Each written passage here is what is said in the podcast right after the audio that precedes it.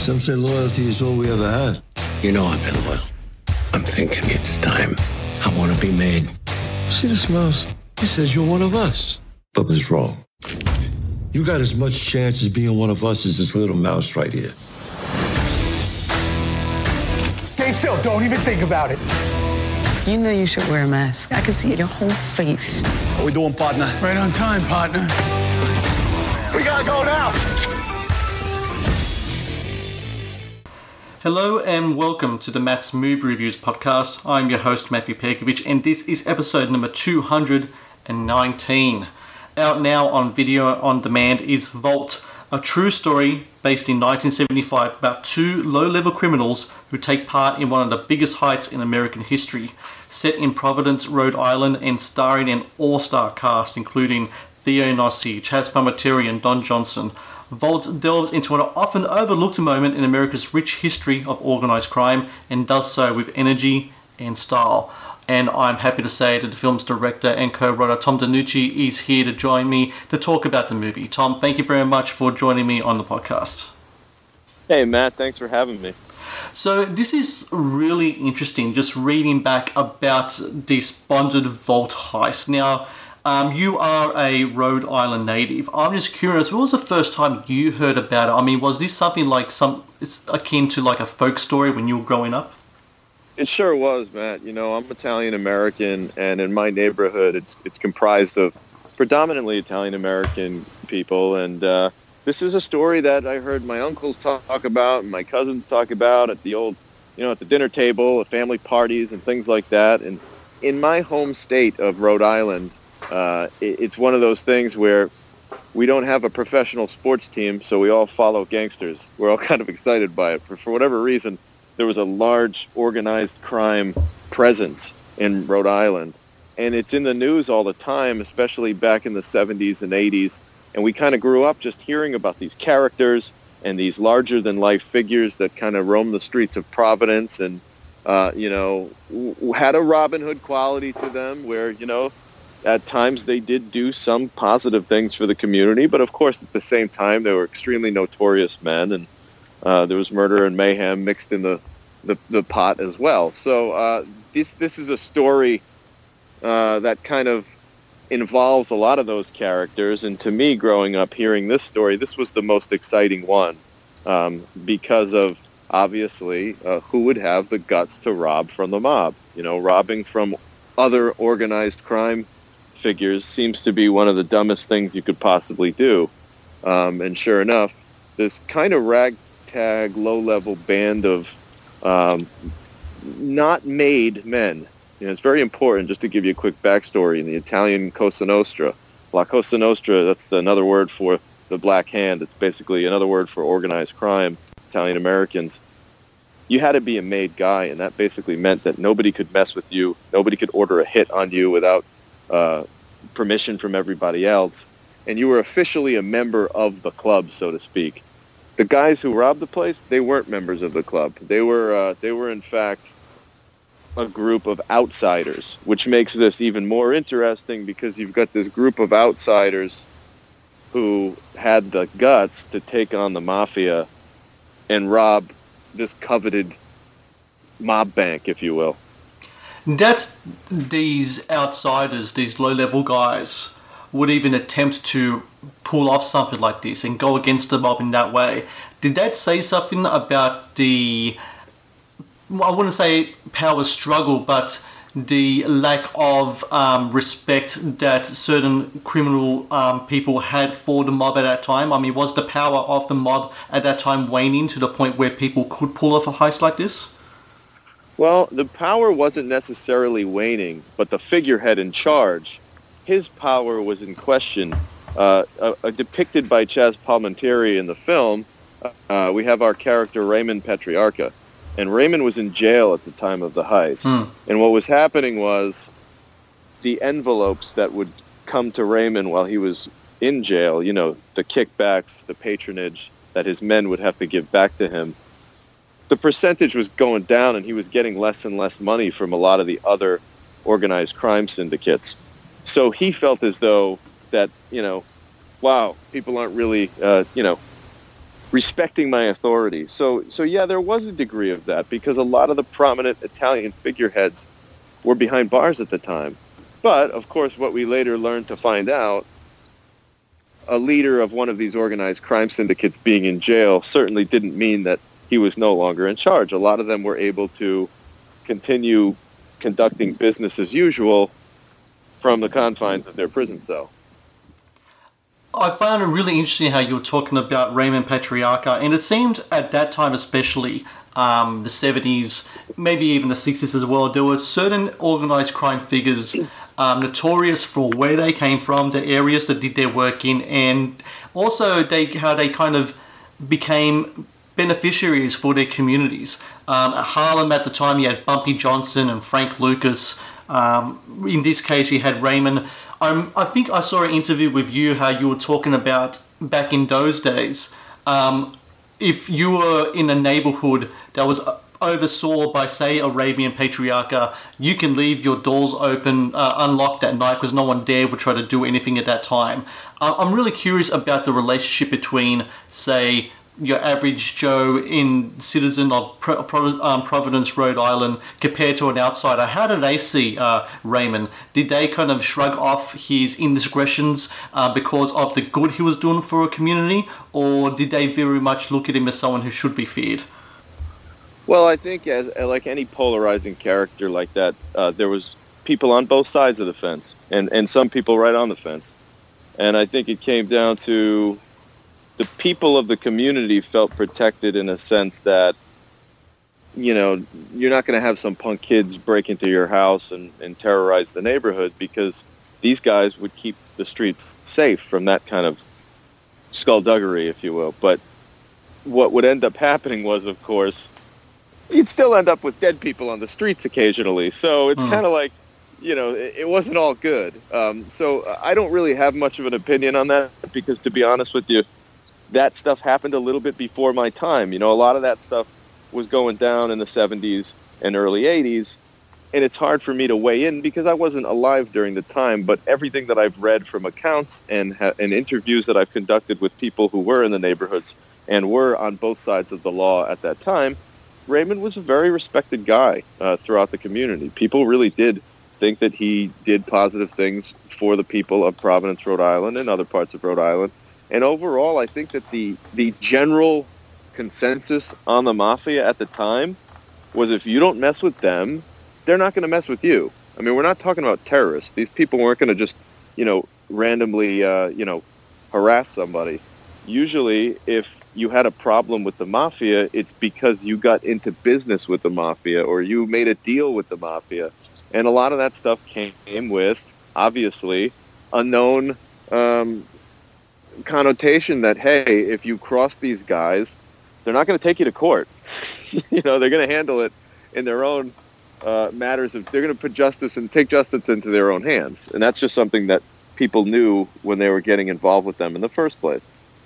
How did it come to you um, and the people um, you were working with wanting to make this film? Was that because um, it's really interesting to me because a lot of people watch crime movies um, but this story in particular, um, considering its standing in American crime history, isn't something a lot of people really touched. I think there was a book about it that was released um, some years ago, but other than that, it's not something that people talk about quite a bit. So, why the decision uh, from yourself uh, to want to make a movie about it?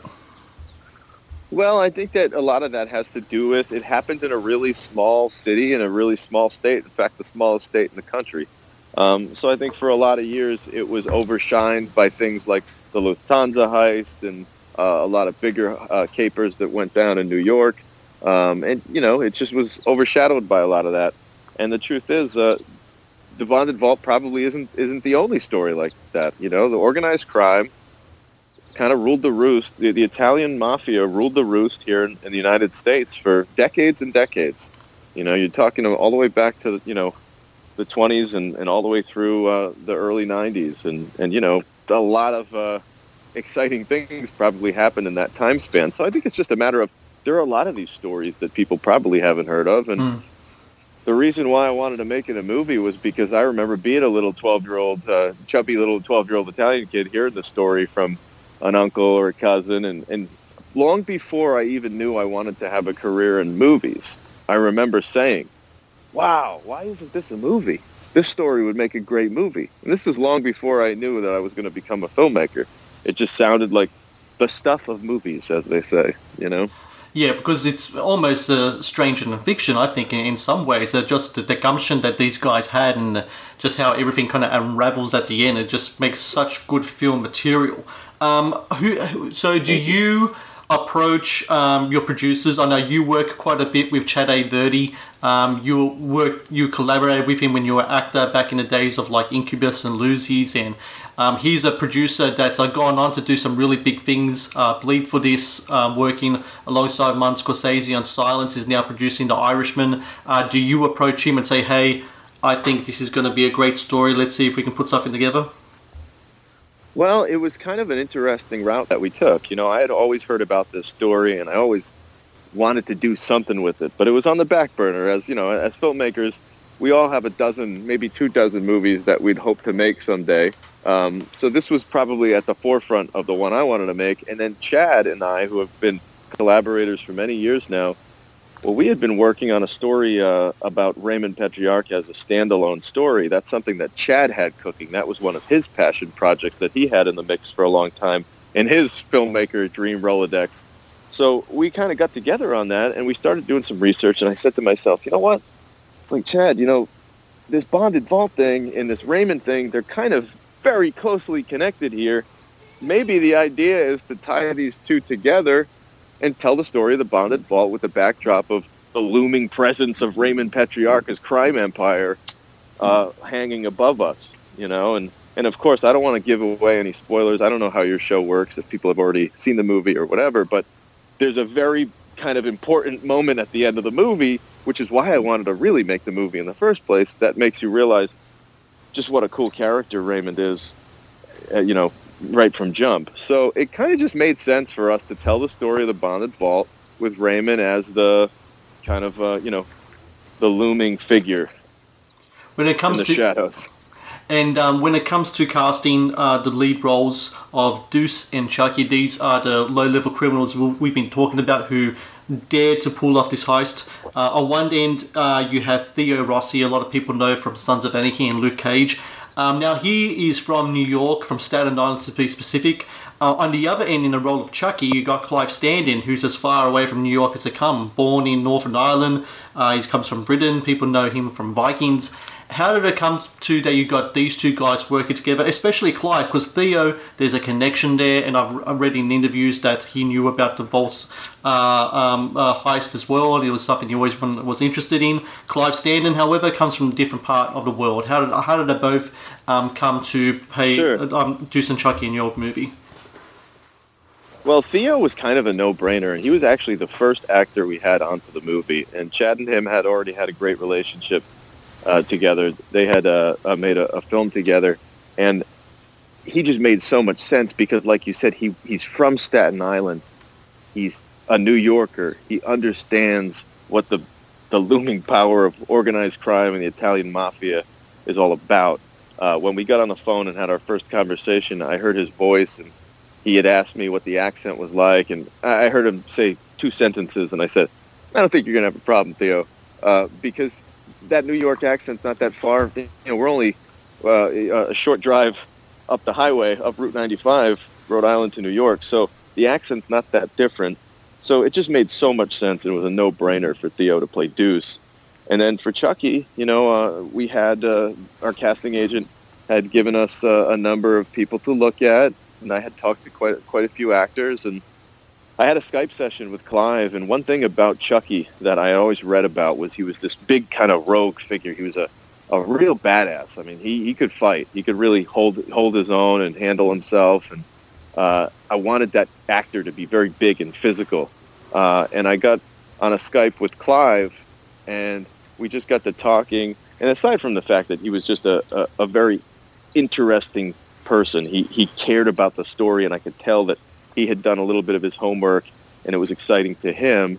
And we got to talking, and then he, you know, I hear that he's this uh, former kickboxer, and he was a competitive kickboxer, highly ranked when he was a young man, and actually fought professionally at times, and that kind of just rang a bell in my head. And then, of course, he had already done a ton of action stuff in his series Taken and Vikings, and uh, we just got to talking, and it made a lot of sense. And then, as far as the accent goes, you know, Clive is one of the hardest working, more dedicated actors I've ever worked with. He worked day and night to get that accent right. He listened to tapes. Uh, and actually, one thing he said, which was pretty cool, uh, he said, Tom, I want to hang out with a lot of the guys, you know, uh, some of the Rhode Islanders, some of your pals. And uh, the guy who plays Buddy Cranston, his name's Nick Principe, and he's one of my best friends from Rhode Island. We kind of both had this career in acting, and he went off to L.A. and did his thing, and we had linked up. And he's kind of a longtime collaborator of mine. And Nick's a, a good old, good old-fashioned Rhode Island guy. Likes to hang out in Providence. Likes to go to the bars. Likes to go to concerts. Things like that.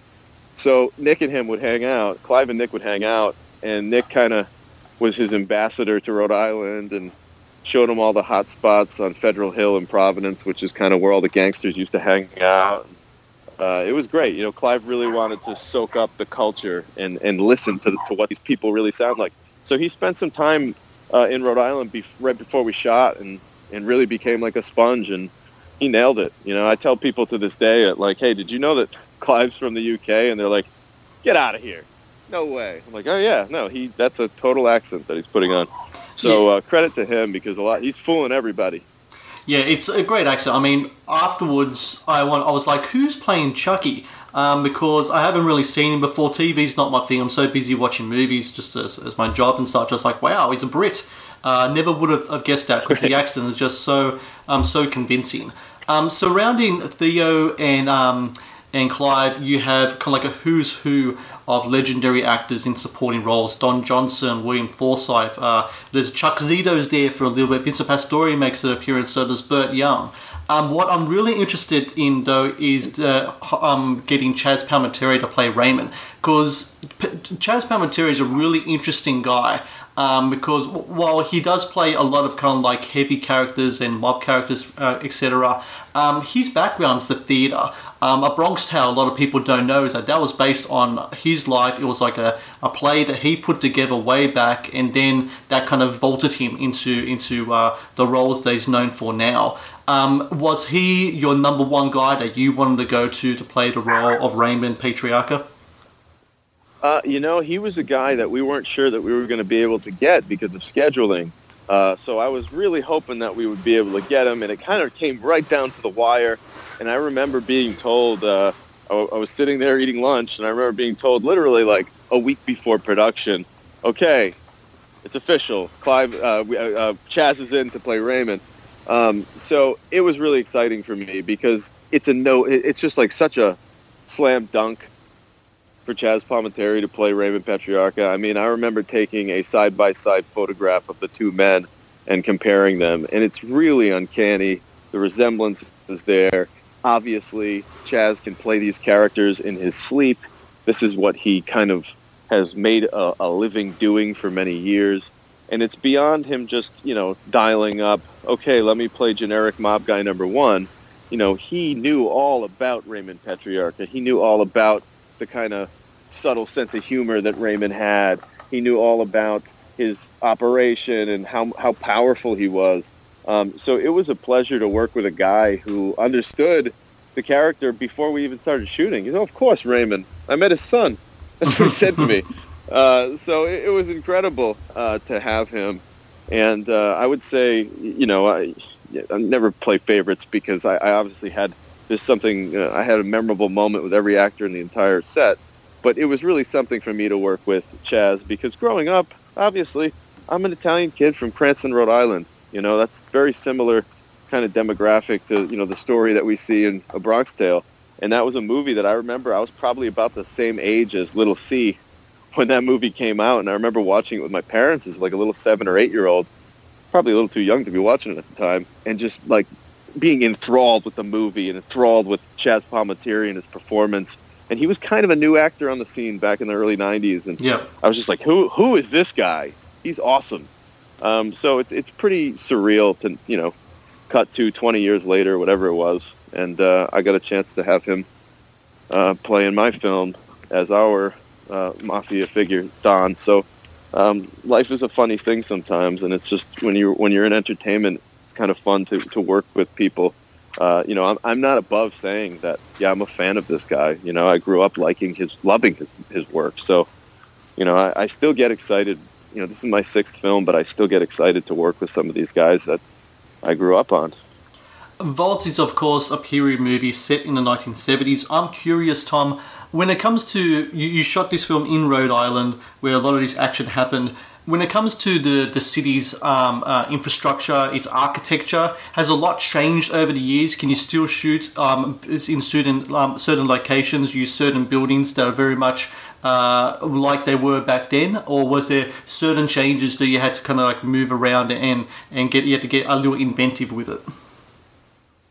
Rhode Island is a very classic place, uh, especially Providence, and not a whole lot has changed in the downtown area. Although there are a lot of high rises that have been put there that ha- weren't there back in the 70s and things like that, uh, there are certain nooks and crannies of the city that just flat out have not changed since the 70s. Uh, so we really benefited from jumping in there and finding those spots that could kind of sell the fact that we were in a bigger city than we were actually in in that era. And of course, we did a lot of trickery. You know, I was talking to some friends as we were watching the movie the other day, and uh, you know, someone had mentioned, oh, you know, they saw like visual effects. And they're like, oh, what visual effects were there? And I was like, you'd be surprised how much visual effects are in this film that you can't even see that are there to remove things that gave away the current period. Hmm. So a lot of times we'd go in and if there was like a fancy sign that was light up and neon or whatever that might not have existed in the 70s, we'd remove it.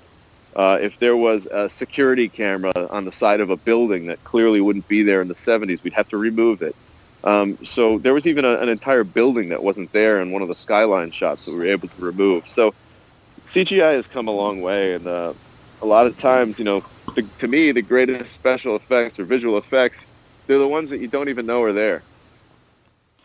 I'm just curious about shooting a period film in regards to technology, um, meaning if you do a heist movie these days, or let's make, for example, a horror movie, uh, because you have a background in that as well. Um, in the 1970s, you walk into a room, it's dark, the light switch doesn't work, you're stuffed. You got nowhere to go and you can't see anything. These days, you can pull out your iPhone and you can switch on that little light and it kind of ruins everything.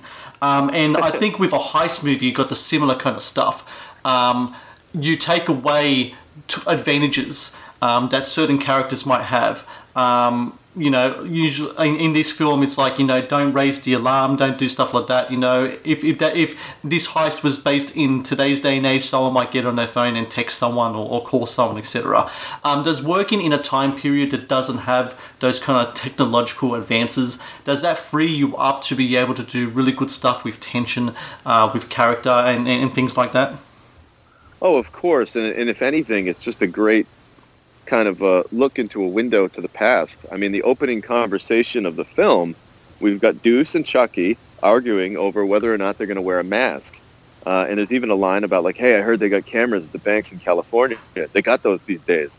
And he's like, I don't care. You know, I'm, I'm, not. Nobody cares about your face. Nobody remembers that stuff. I'm not wearing a mask. Which is now, just which is just that, insane to me. By the way, when I saw that, I was like, wow, this guy's really confident.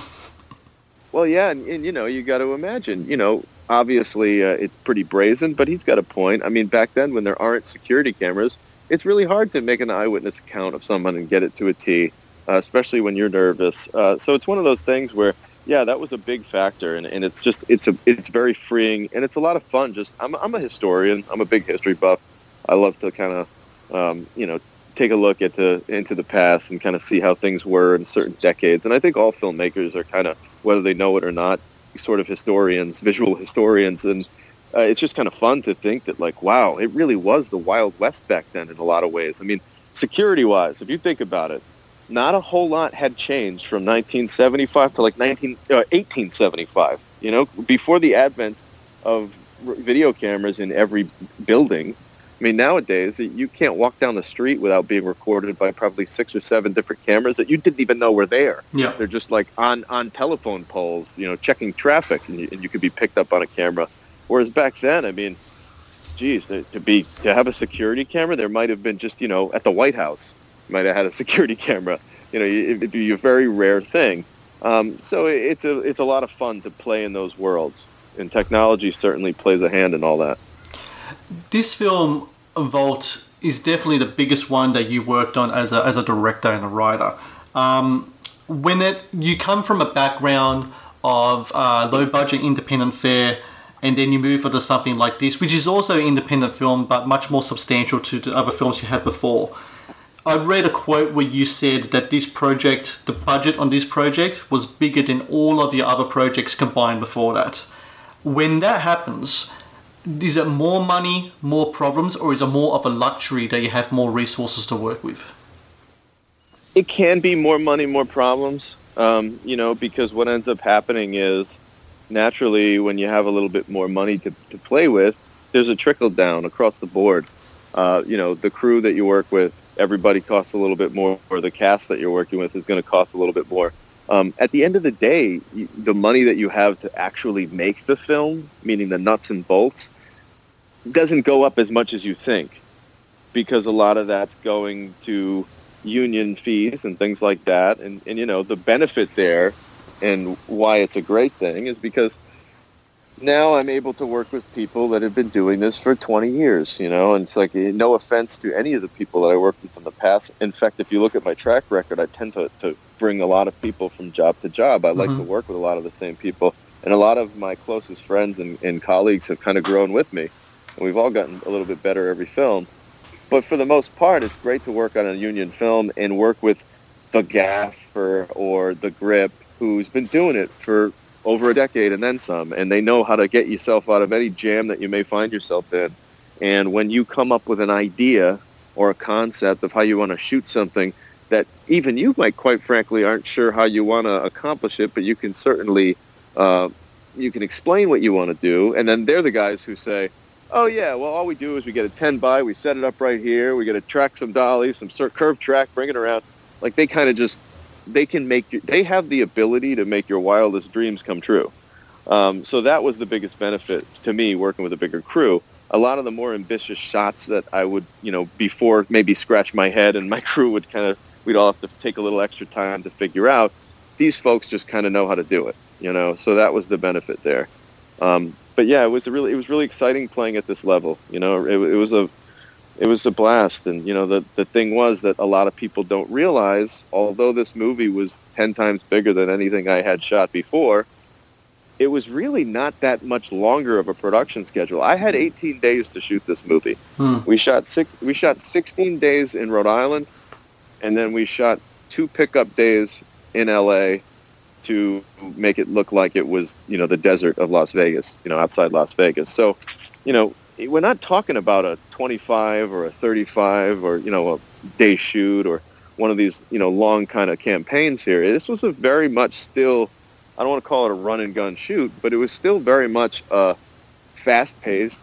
Shooting six pages a day, then and, and then some, and uh, you know it was uh, it was a real jam to get this movie shot in 18 days. So that's kind of why I'd have to lean more towards it was more money, more problems because you have a lot more exciting toys to play with, but you still only have the same amount of days to work with. So, you know, that's uh, that's where you learn. It's always a learning process, but overall, um, you know, the crafty was a lot better. The food's a lot better.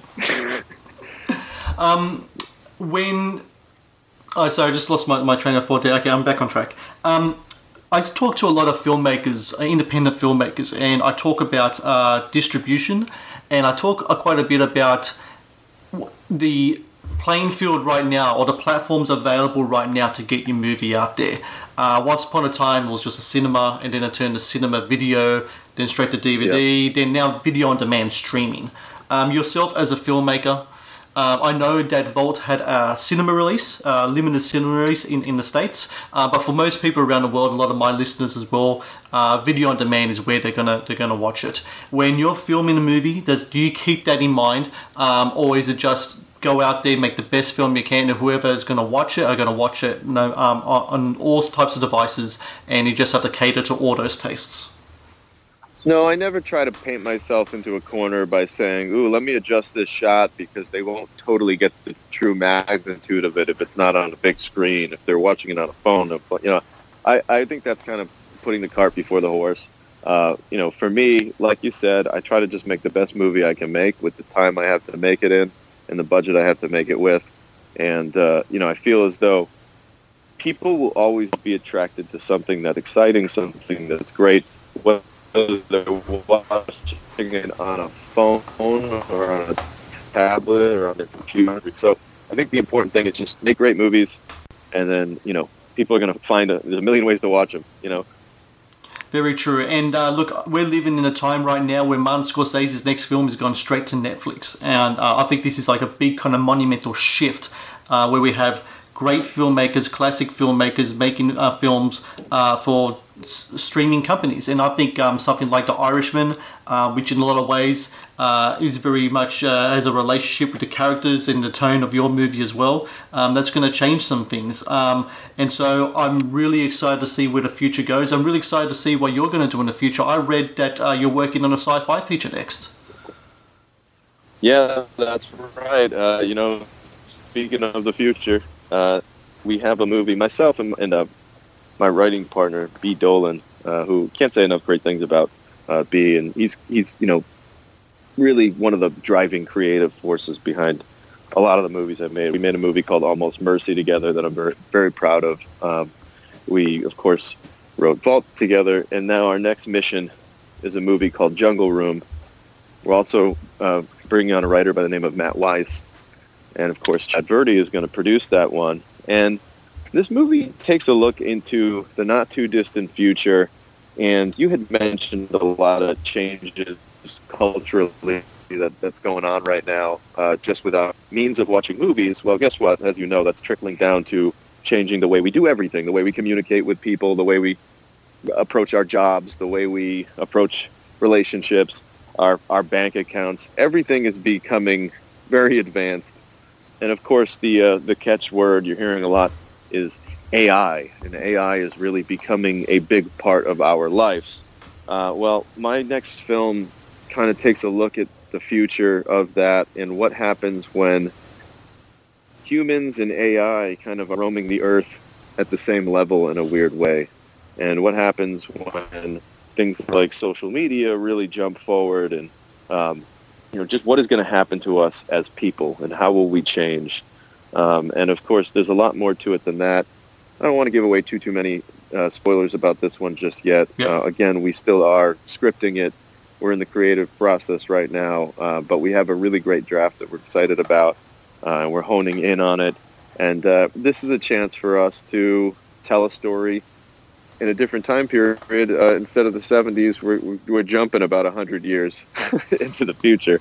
Uh, so it's going to be fun to extrapolate. I've always loved the concept of extrapolation and, and taking what we have today and thinking about what it's going to be like in the future. You know, that's always been an excited an exciting notion of mine ever since I was a little kid. I loved thinking about I loved concept cars when I was a little kid and I loved looking at, you know, photos of uh, illustrations of what life in space will be like and things like that. This is my chance to kind of uh, maybe tell that story for the little kid or the younger younger person of today who can watch this film and kind of let their mind travel into what the future will be like. Um, and I think it, it also has a little bit of, uh, of, of, it's got something to say too about, you know, where we might be headed. But before that movie comes out, I encourage everyone out there to check out Vault. Um, you can go to the Facebook page at Vault Movie and they have all sorts of info on there where you can access the movie and watch it. Like I said, it's got a great cast Theo Rossi, Clive Standen, Samira Wiley, Don Johnson, Chazz Palminteri, William Forsythe. Um, very energetic, stylish film, great period piece movie done on an independent budget. And Tom DeNucci, I congratulate you on that, and congratulations on the movie. And Thank I, you. I look forward to uh, chatting in the future uh, when uh, more movies from you come out. Thank you, Matt. I appreciate it. I really uh, I want to thank you again for having me on, and thanks to the listeners out there. Um, it's a really great chatting with you today.